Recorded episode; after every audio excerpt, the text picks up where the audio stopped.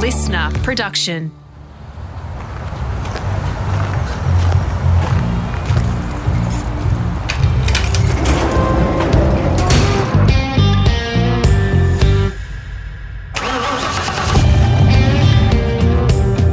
I'm automotive commentator and journalist Greg Rust, and this is Rusty's Garage. For this episode, I'm in Sydney at Listener HQ, right beside some studios that I worked in for many years in radio. My guest is on the other side of the pond, in America, Charlotte, North Carolina to be exact. It's a bit of a motorsport hub there and also the hood now for Will Power, who created history in 2018 by becoming the first Aussie to win the greatest spectacle in racing, the Indianapolis 500, a race that was first staged over 100 years ago. Quite a feat. Through incredible determination and perseverance, Power has rightly claimed a spot among some legendary IndyCar stars. After going nail bitingly close to winning the title on several occasions, he broke through in 2014. Power is the man when it comes to stats around road and street course races, but the numbers underscore deeper, broader talent than that. Approaching 40 career wins, 70 podiums, and more than 50 pole positions. You get a sense in our chat that in his early days, Will really had to prove himself, and often to no one but himself. Now he drives for automotive and racing icon Roger Penske and is cemented in the record books, which has enabled him to be more comfortable in his world. He's showing more humour on socials, loves being a dad, and in fact enjoys playing drums when he's away from the cockpit. This is one of the most gripping chats that I've had since we launched Rusty's Garage.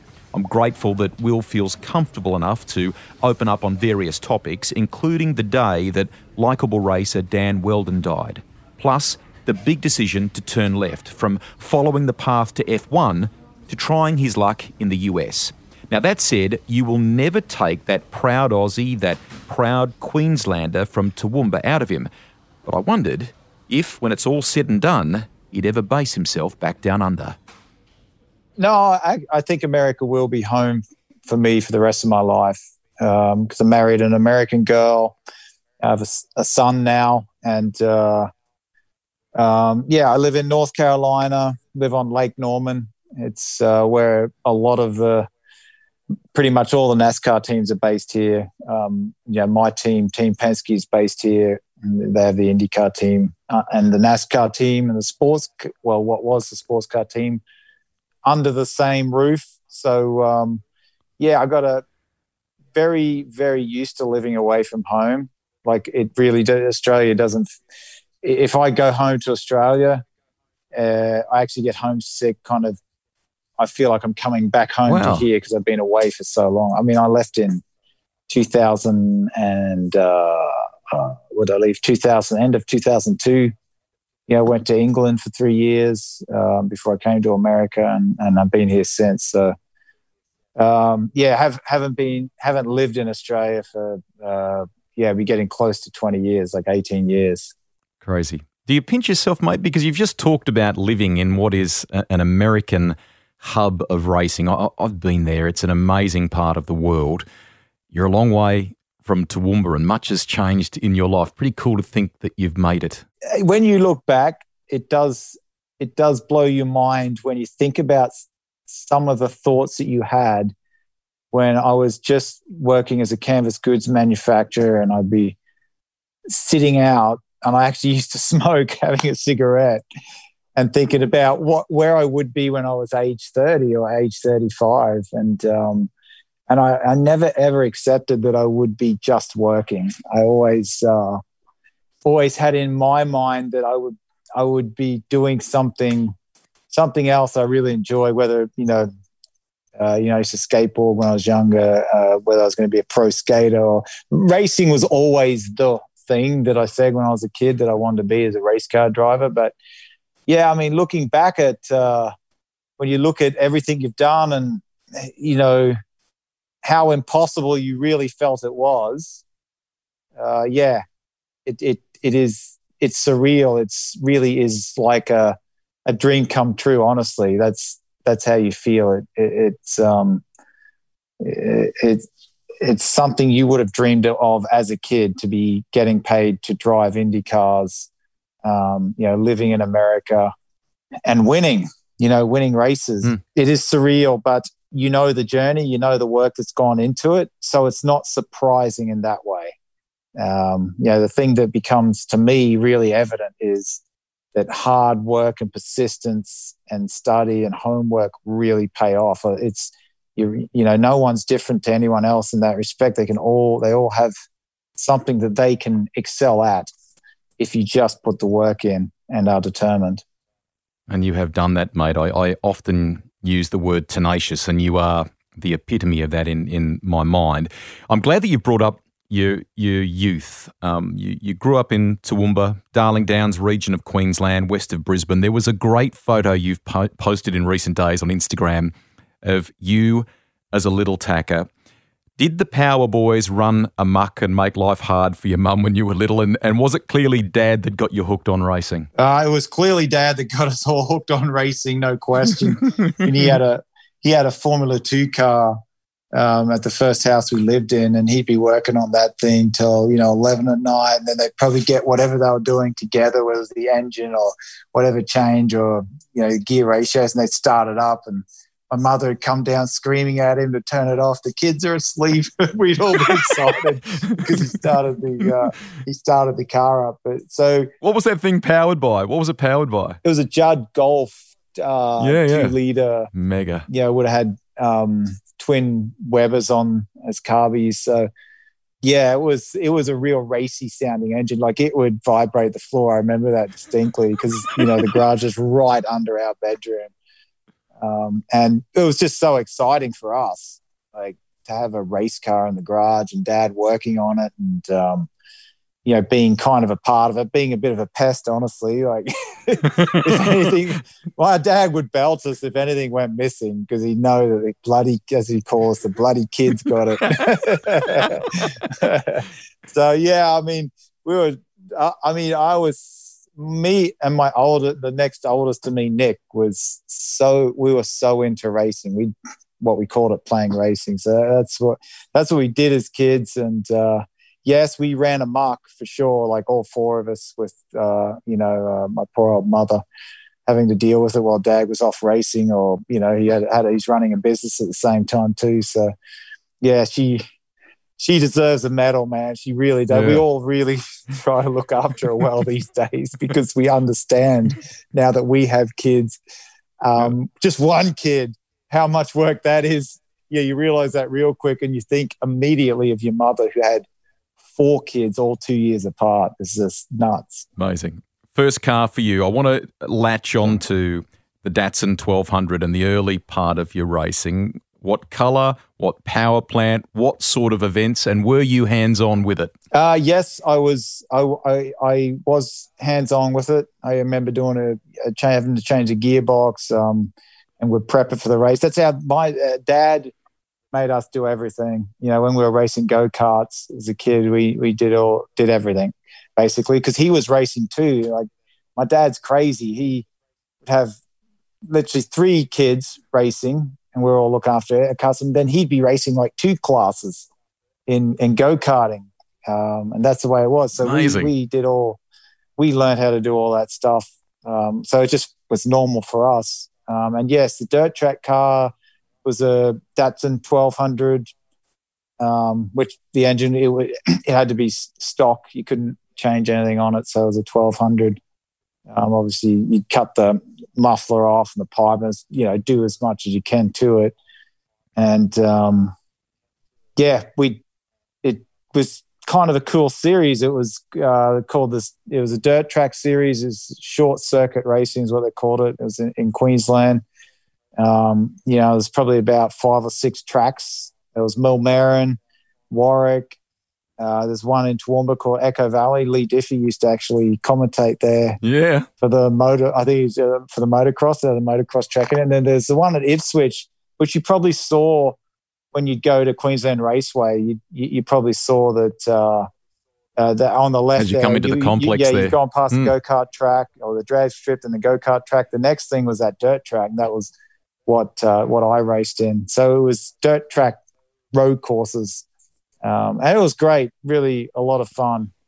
Um, you know, karting was was really good for your, you know, being very neat and tidy and um, lines and understanding racing. Basically, um, all the things you learn in karting. You know, uh, uh, you know more about where the grip is and um, what curves you may use. But the dirt track was car control.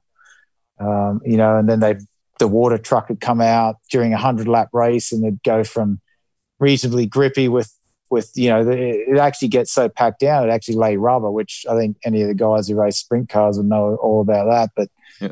um, and then the water truck would come and go to literally ice. So many different conditions and um, many different sorts of cars you'd race against too like people rocked up with all sorts of stuff. It was it was pretty good real grassroots racing and ironically, mate, although it's a world apart from what you now do, I would imagine some of the learnings from that um, were, were, pivotal in kind of setting you up, weren't they? Uh, yeah, I mean, it's just it's it's all it's all a learning curve. Like you'll take take a little bit from everything that you've done over your career. You you, mm. you know, and you'll you'll keep honing it and honing it. And yeah, I mean that would certainly set you up well for the uh, driving in the wet and just in general car control of something big. You know, go kart's so nimble and tight, and you know suddenly when you go into cars, you've got much more weight to deal with. So, um, you know, I think you understand inertia much better when you've raced dirt track and um, you know a heavy sedan because uh, it matters. Where in the go kart, the inertia is not a big deal. It's it's uh, know, the braking zones aren't very long, and it's it's a very nimble little thing. But it's it's unbelievably competitive and great racing go kart. Mm. I still I still I still race go karts uh, um, and enjoy it immensely. I, I love it. It's because it's such pure racing. It's so um, no aerodynamics. It's just uh, uh, a, a, no strategy. It's simply great racecraft and as hard as you can go um, to try win the race. We'll talk more about WPK or willpower carts a little bit later on because I know that's something you you've uh, ventured into in relatively recent time, and that's exciting. But to expand on Formula Ford, which you brought up um, a moment ago, you were kind of underdog back then, weren't you? It was tough. A small band of people, your dad, and you were talking about working hands on.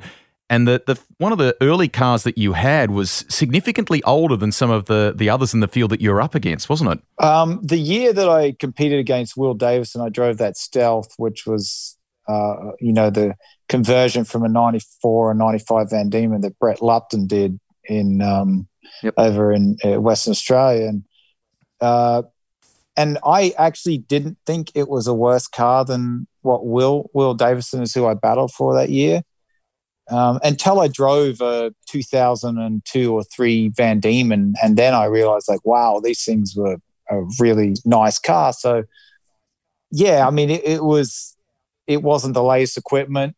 I don't think I was at a, a, massive disadvantage or anything. I think it was a great competitive hmm. season, and um, you know we'll end up winning that championship. But uh, I raced Formula Ford on and off, you know, for for a while before I did a full season in um, uh, uh, uh, in the national series before I was, let's say, really serious about it, um, because because it just it was never really, it, it, you know, we didn't have a path set out. Uh, you know, my dad mm. and I, I would say when I say we, it was my father and I really who, he, you know, he helped me from the very beginning. Got to a point where I he wasn't doing anything. I'd just prep the car, I'd tow the car, I'd do everything myself. He didn't even come to the races, uh, you know, at one point. But um, um, yeah, I, I, never.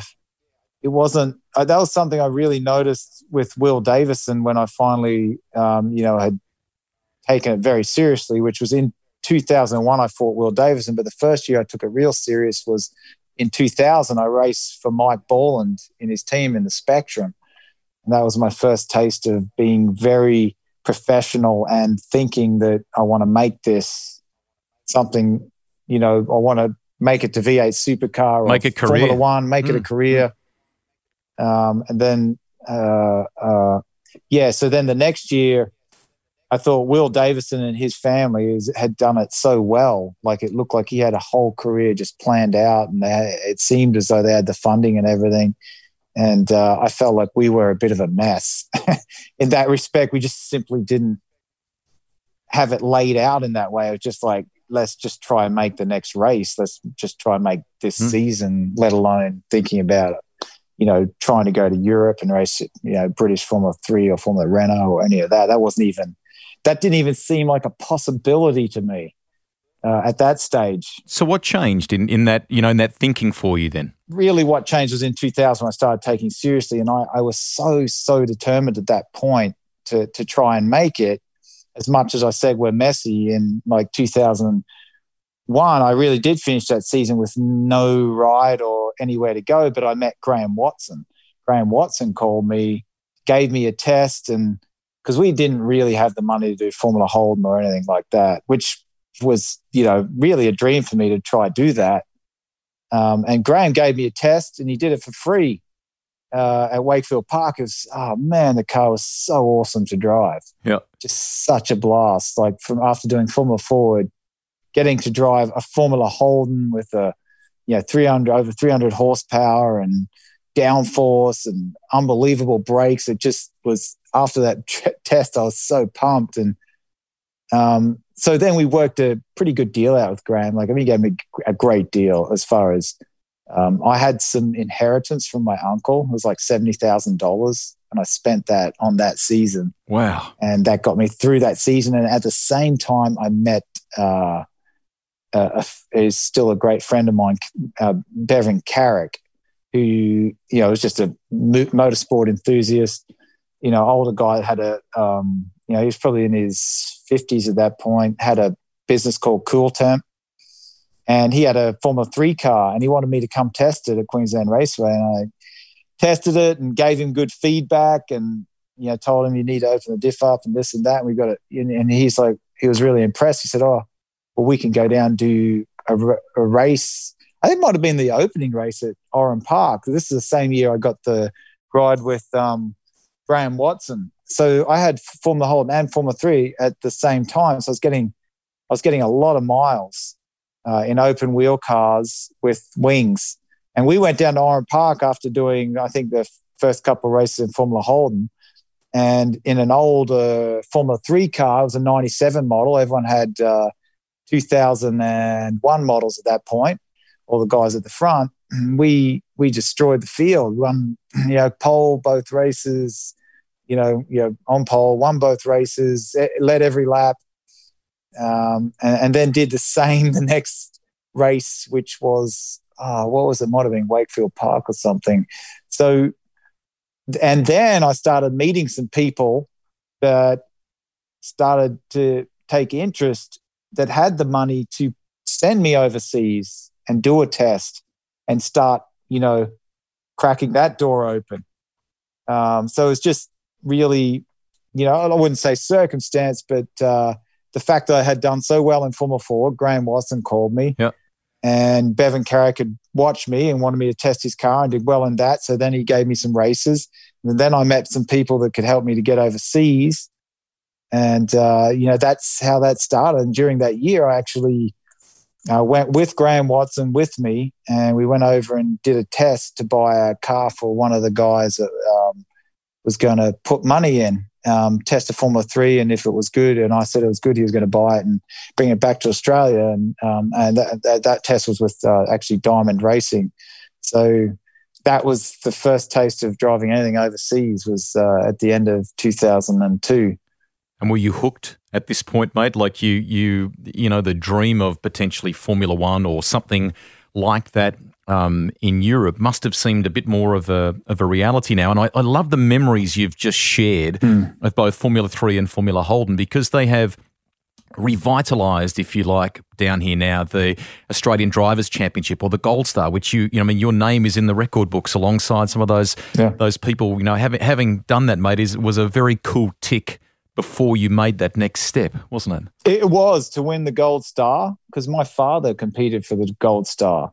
So, mm. you know, when you're a kid, that is a, seemed as a really big deal to me, which t- it was. And, um, uh, it was a, it was the first championship I'd ever ever won, and it felt uh, yeah it was fantastic. And I had my dad there the day I won it in Winton, and it was just a a, a really cool, a great season.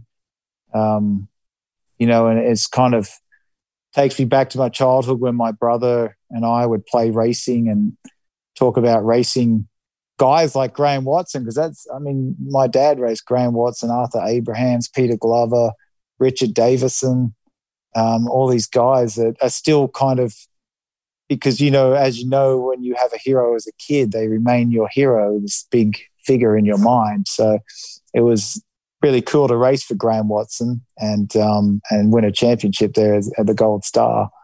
Uh, and meet a lot of the people I used to hear my dad talk about in the paddock when I was a kid. A lot of the guys that dad would come home and he was talking about this guy and that guy, and um, and you'd see him around the paddock. Uh, uh, so that was, yeah, pretty pretty cool. Pretty cool to win the gold star.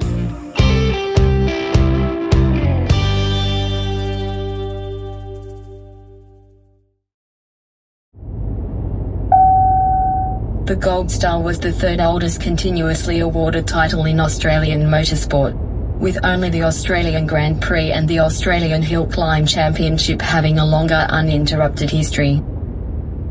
You talked before about about going overseas and kind of opening the door for the first time. How big a step was that? How hard was that? And were there moments of, of massive doubt where you thought this is just not going to pan out? There was always doubt. I just there just was because of the situation. But yeah, it was a massive step to just, you know, um, we did the first test there. I got to recall how that all worked out. We did the first test, which I did very well in. Um, it's just kind of like a club open data test on the track, but they had lap times from, uh, you know, previously testing other Formula Three drivers and guys there, so they knew what was fast, and I was, you know, very quick there like I think I was like mm-hmm. under the lap record for that short track at Silverstone. I was at Silverstone.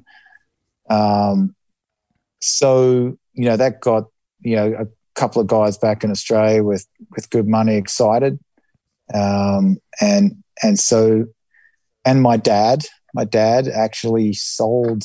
He had he had a business, Bob Power Canvas, and behind that business he had a couple of houses, and he sold those two houses to get four wow. four hundred thousand dollars to fund me. And I felt, you know, massive kind of pressure and Debt. guilt, mm, kind mm. of that, oh, man, that's mm. like, you know, dad's savings, like he's, you know, putting a lot on the line for me to succeed. Mm. And it's kind of a, a, lot, you know, it is a long shot, it's tough.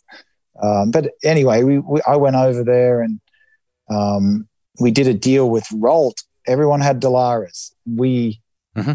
went with a group that built um, a, a Ralt. They called it a Ralt, but it wasn't Ron Tauranac. It was, you know, I think someone had bought, bought the rights and then designed a car. And, um, and we kind of went that way because Nelson Piquet Jr. at the time had been running it in Brazil and done reasonably well. And they were saying, well, he's probably going to run it, which he didn't. He came over and ran a Dallara.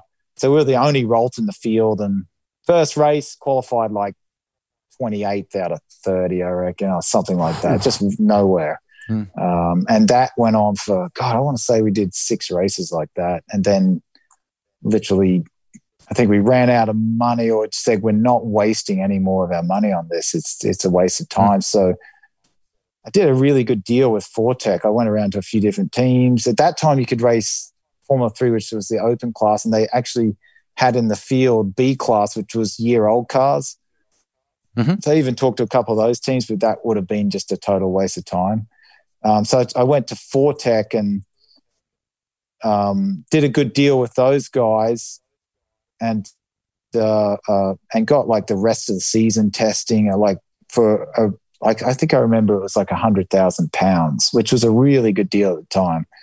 Yeah, um, and so that uh, that that uh, like my first race, I think I qualified fifth straight away, like right on the pace, as quick as my teammate um, and and you know then was competitive. I think it finished on the podium and um, went very well for the second half of the last group of those races.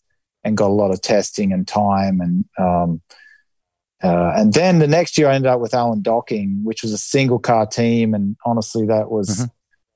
probably not the best situation. It was, uh, you know, you're racing against like Carlin, who had four cars, and Fortec had two cars, and um, yeah, some big teams, and we simply well, we did well. Like I qualified in the front row mm. often and was running at the front often, but it was um, uh, not ideal having not having a teammate in that situation.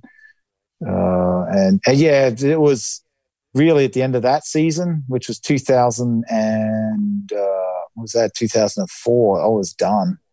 I was like, yep. Um, the only kind of good thing about that season was I was going to get a test at the end of the year, no matter what, with uh, Minardi in F1, mm-hmm. myself and Will Davison. So um, I, the next part of that story is so I finished that season with nothing and really certainly had no money to do anything. I actually went into debt with Alan Docking to get that season. Wow. Signed a contract with him that I would pay him back. Um, and I had that F1 test coming up, and I thought, well, it'd be pretty smart to spend uh, I think I had to get four thousand dollars to do a test in F three thousand at the track. I'd be testing the Minardi, and um, that was with a team called Draco, yes. Draco or Draco, which was a really good team um, in F three thousand, and they were testing four drivers that day. They didn't really know who I was and thought I was a bit of a disaster because I was trying to call them to get directions um, when I organised that test. And I'm like, look at the map. He goes, Can you see this and I was like, can you see this name? I said, I cannot see it. I'm like searching on this map that I got from the rent car place. And I'm like, and like the guy must have thought I was an idiot. And then after he hung up, I turned it over. It's like, oh, it's a two sided map. so the map was on the back.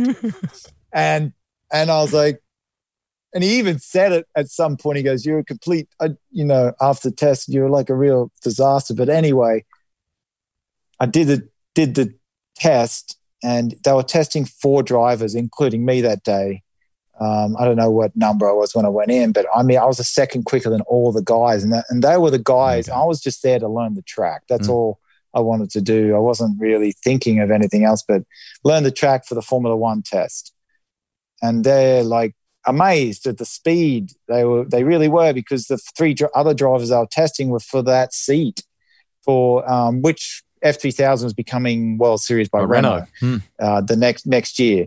Um, so it was the testing guys for that seat, and they were like really like blown away um, at at the speed to you know just destroy these other guys, and kind of just left that test and didn't like you know I think they were they would have been asking me that test how much money do you have, and I was like legitimately I have none, hmm. but I'm sure they've been used to that over the years of you know, being a team trying to find money to go racing, of drivers saying they have no money, but they do, you know, have some money that's trying to get a good deal. But I legitimately had zero money. Wow.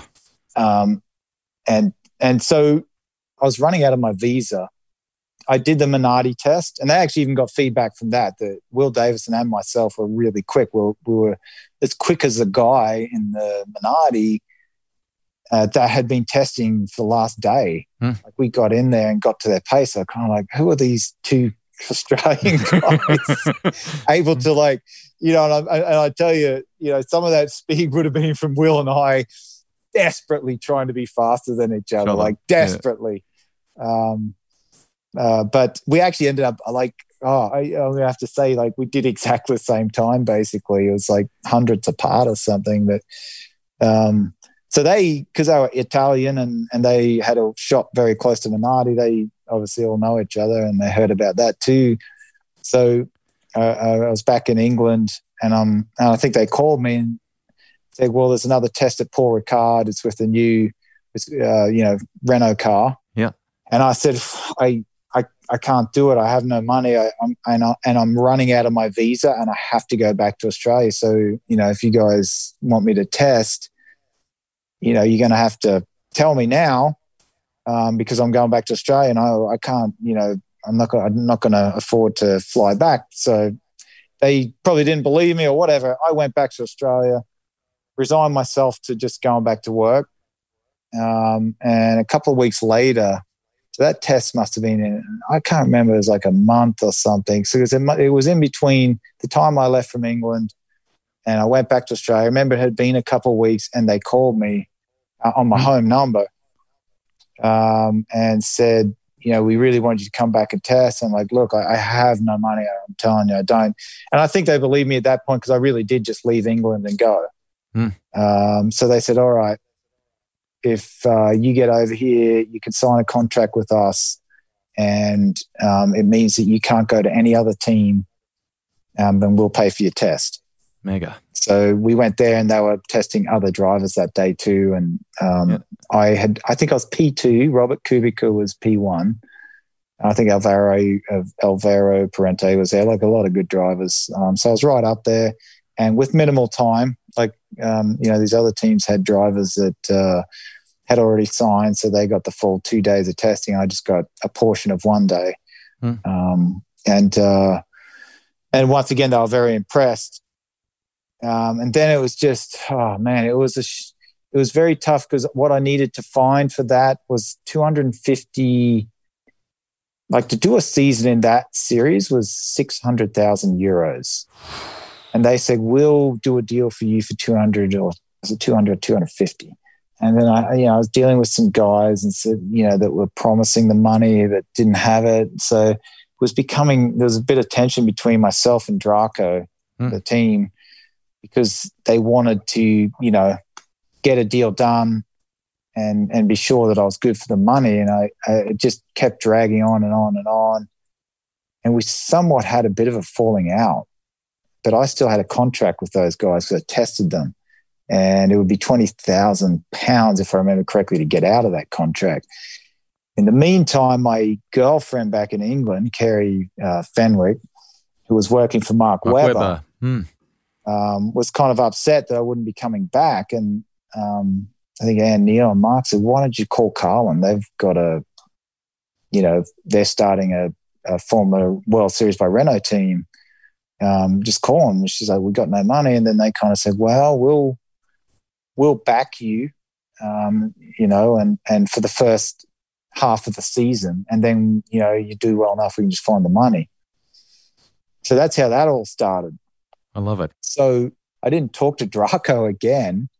Like I kind of just like they knew I had a contract with them and they really wanted me as a driver. I know, but they were just they were tough to get on, you know, somewhat playing games. And so I just turned up to. I think the first test again was uh, might have been Barcelona. I turned up to Barcelona with Carlin and was P1, like legitimately P1 of the whole field. And they were there testing. I remember Jonny Reid from New Zealand was there testing with Draco. So then obviously the legal p- proceedings started after they saw that um, because I had a contract with them. Mm.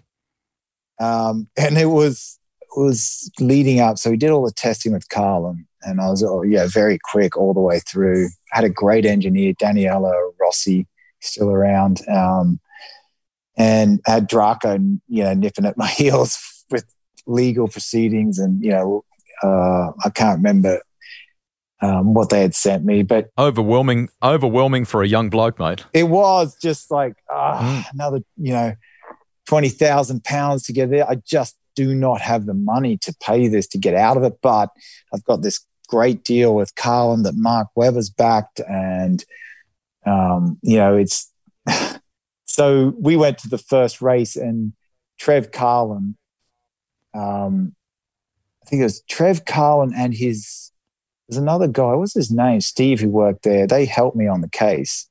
Um, and, and Nicky Pastorelli, who was managed by Draco, was testing for Midland F1.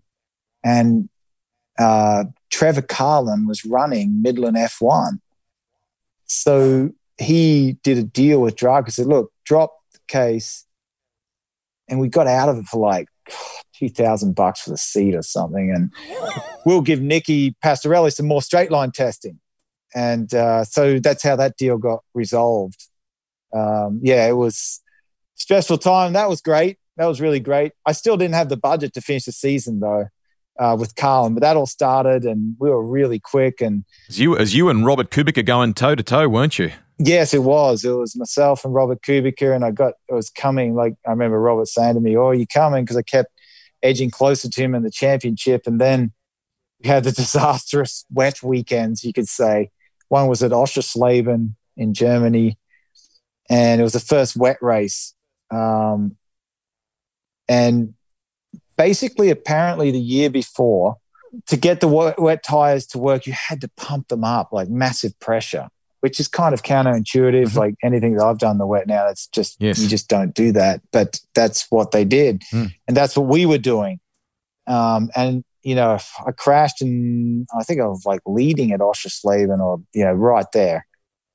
Um, and it quali- I can't remember, may have qualified on pole, but crashed out in the wet, went wet. And we put those wets on.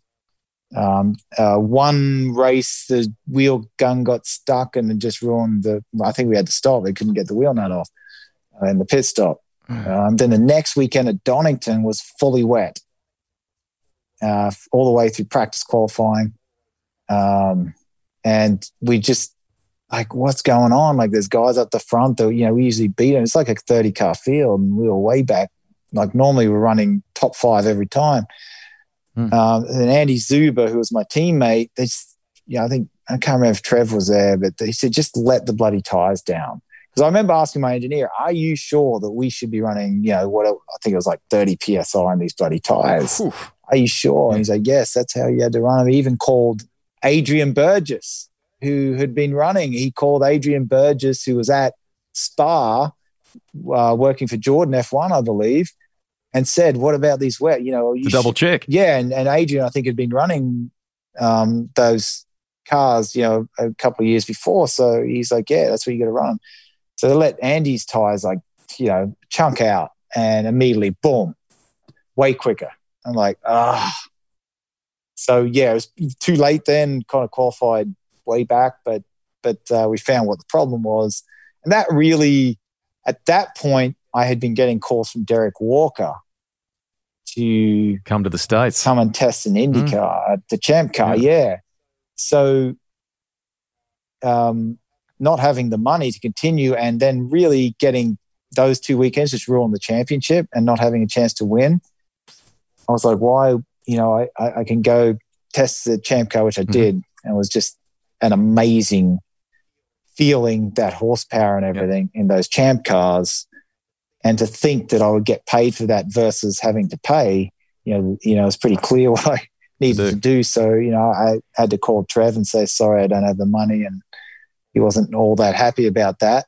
Um, to have to go try find another driver to fill that seat. But that was just the situation it was. Um, and at that point, I started pursuing the uh, the Team Australia um, although they were very keen to get an Australian driver in there that could do well for them, and gave me a test, and I did really well. Um, and then they said, "Well, we can you can race at the the uh, first the Australian Indy race on the Gold Coast." Um, yeah, yeah. I, and I really at that point I'd only had that test at Portland. There was quite a bit of time in between. I was kind of like uh, saying to Derek Walker, said like you know, I'm, i have no experience in these cars. You're going to put me straight in a race. You know, can, can we do a test somewhere? And just, they really didn't have the car together and they couldn't. So I just turned up to that and kind of hope, you know, did my absolute best to, you know, make it a good weekend, which it really was. I think mm. got a real taste of it. And then the next, then actually it was the last two races, to do Mexico City as well. Um, and did really well in that race um, in practice and so on was quite fast. And um, I think I'd already signed the contract with those guys at that point to do it. It was a three year contract. I'm pretty sure it was a three year contract. I'd already signed with Team Australia at that point. So I think I felt pretty comfortable um, and happy to be there because I was going to be paid to drive a bloody champ car, which is just mm. amazing. Amazing. Yeah. amazing. Um, so yeah, that was kind of the start of that. At, at the same time, I was uh, same time racing A1GP. Those guys, that was all starting, and there's a heap of money going to it. And it was as a driver, you're getting paid twenty grand a, a, a race. race. or yeah. to, to win, or I think it's two hundred grand to win, and you got ten percent of it. Um, I think I finished second to Piquet, qualified right at the front of that. Uh, Alan Jones was there and a bunch of other guys. And um, there was, what do we have? Uh, Christian Jones was there at that first weekend of Brands Hatch. Like this was all going on while I was, had signed for Team Australia um, Champ Car and there was Team Australia A1GP. And uh, I, uh, so it's kind of thinking you can make some really good money here. Yeah. So I did that first race, which is, uh, you know, very like the whole promoter of the series and everything did a great job. Like they put a lot of money into that. Yeah. Um, and yeah, did really well that weekend. And there was a lot of drivers lining up. I remember Will Davison uh, was lining up. There was a test thrown in there somewhere where we all turned up. Peter Hackett, Will Davison, uh, Christian Jones, um, and myself, and kind of vying for that seat. And then the first race came, and I think Christian Jones was there, and and myself. Will couldn't do it for some. I couldn't remember. He may have been heading down the V8 supercar track at that point. Okay. Um, and Christian took some of my practice up. I thought that was ridiculous. I'm like, come on, like, you know, we want to do well here. You give me, Yeah. you should be giving, yeah, if you guys are serious, you should do that. There's some other Aussie there too that was trying to get the seat. I can't remember who it was, but anyway, I think we, I may have qualified, I qualified right at the front for that. May have qualified uh, on pole or second, or in the top four anyway, uh, and did really well, finished second. And Alan Jones was really happy about that because it's kind of like, at that point, I just remember seeing him and his wife like really stoked that we did well, and it's it's good for him financially and um, and for the team For Australia. and yeah. then, and Australia. And then I got a call from uh, Derek Walker saying, um, or Craig Gore, I can't remember, telling me you can't do it. They they'd seen it on TV, and he said we don't want you driving for that Team Australia. So I had to tell those guys, which were going to the next race, and they were massively disappointed. So I said, sorry, I can't do it. I've got a contract with Team Australia as in the Mm. Champ Car Team Australia, and I can't race for you guys, uh, which was massively disappointing for me because it was just more miles than a bloody open wheel car, and Yeah, you were getting paid. Um, and it was a cool, cool series too. You, and clearly, your, your career is turning here. It's it's opening the doors to Yeah. to America and what would be a really successful chunk of your life. Can we wrap up the Yeah. European thing just quickly with a couple of things? With a couple of things, listeners will be intrigued. Firstly, about the Minardi test. Tell us what it was like for a young man to finally drive an F1 car. You're there on the day with your good mate Will Davison. The pair of you go, going toe to toe in this car. I mean, that's it wasn't a, a pointy end Formula One car in terms of the field, but the fact that you were driving one was was a massive thing. It absolutely blew me away. Um, the horsepower. It just the because I'd only I'd driven um, the F three thousand car, uh, which you know felt pretty quick, and before that just F three. You know, a lot of F three the year that that during that year, but the Formula One cars you drove out of the pits. Yeah, I'm like uh, putting the throttle down a bit. I'm like, you know, I'm not seeing any shift lights. What the hell? And then I just go and suddenly it just keeps revving like to whatever they rev to 18 grand and it's just nuts man like nuts is the feeling like just kicked you in the ass like the the amount of power going from what I had been driving to that just blew me away just an amazing feeling I really was Keep going. Go, br- braking, aero. Yeah. the aero wasn't like crazy because there was no massively fast corners, but the braking, like how late you could brake with confidence, no locking up. Yeah, the middle of the corner wasn't like a heap of grip, but just getting on that throttle with traction control. And I actually thought to myself, like, how could you even drive this thing without traction control?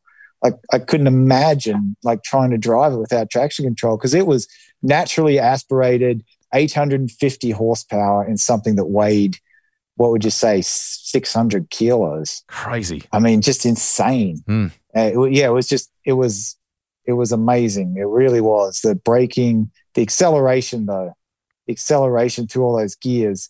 I remember doing that test that I said with Carlin after that, just felt like nothing. like after you did that, everything in comparison, everything felt so slow. Um, but then you know the champ car also was equally pretty cool because it it kept just going as well. It was mm. like a you know it was turbo, so you didn't have that massive torque. You had a bit of turbo lag, but the top end was as, as you know, was just like the Minardi. But the Minardi, the torque and the traction control and the speed, the weight, man, that yeah, it was, it was something else. That's something you know I'll never forget about. I remember just talking about a lot over that whole Christmas. It just had blown me away so much. It was really cool. Very great, you know, for a, an aspiring racer. That's a massive um, box to tick. In the midst, yeah. in the midst of all this, and and the the hardship of having no money and trying to stitch a deal together, there are two things I want to I want to touch on. You mentioned Mark Webber and Ann Neale. We'll get to them in a second. But a couple of journo colleagues of mine, Mark Glendenning and and uh, Stephen Ottley, I, I think have a, a, a fun story, and you'll be able to correct me if I have the recollection of it wrong.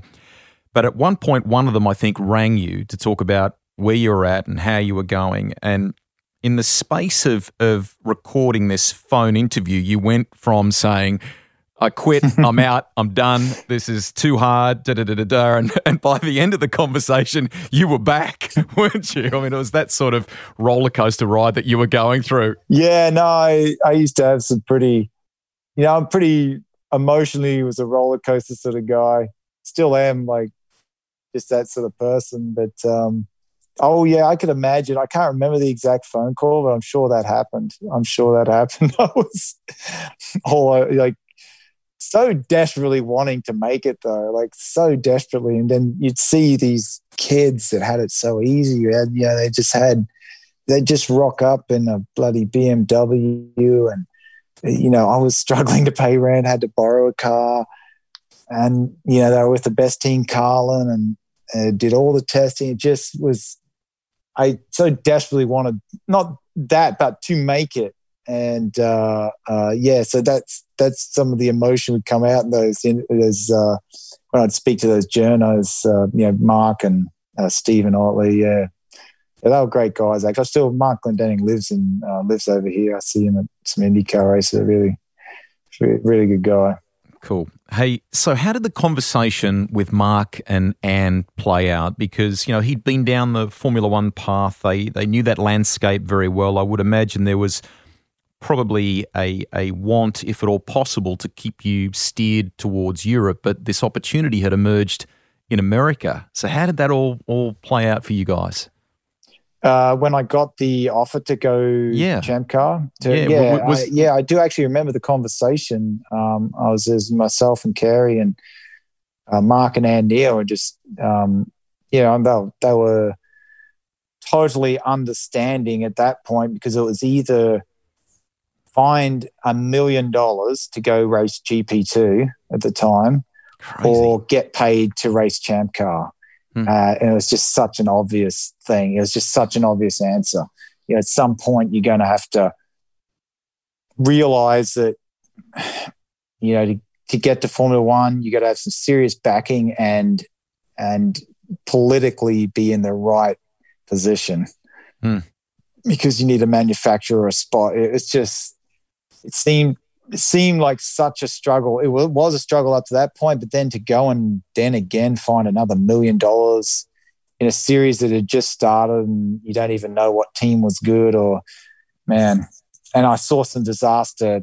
You know, I think about some of the disaster stories you saw of that when you know the mm. gearboxes weren't working, they had issues with the brakes. Imagine being the guy who struggled to get that, you know, someone like me, and you just wasted it away yeah, and didn't take the champ car race. So so obvious. And yeah, I, I remember, yeah, they were totally like, yes, you should take this. Awesome. And uh, you know, it was a the right move because you're going to get start paying off your debts and uh, go, go forward. You know, yes.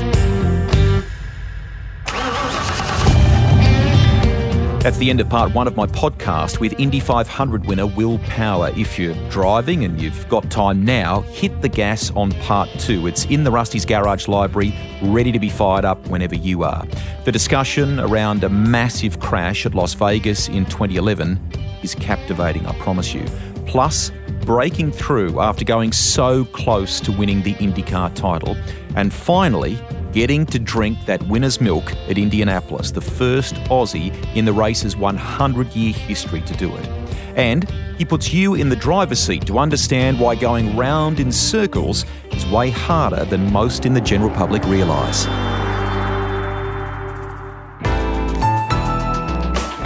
Listener.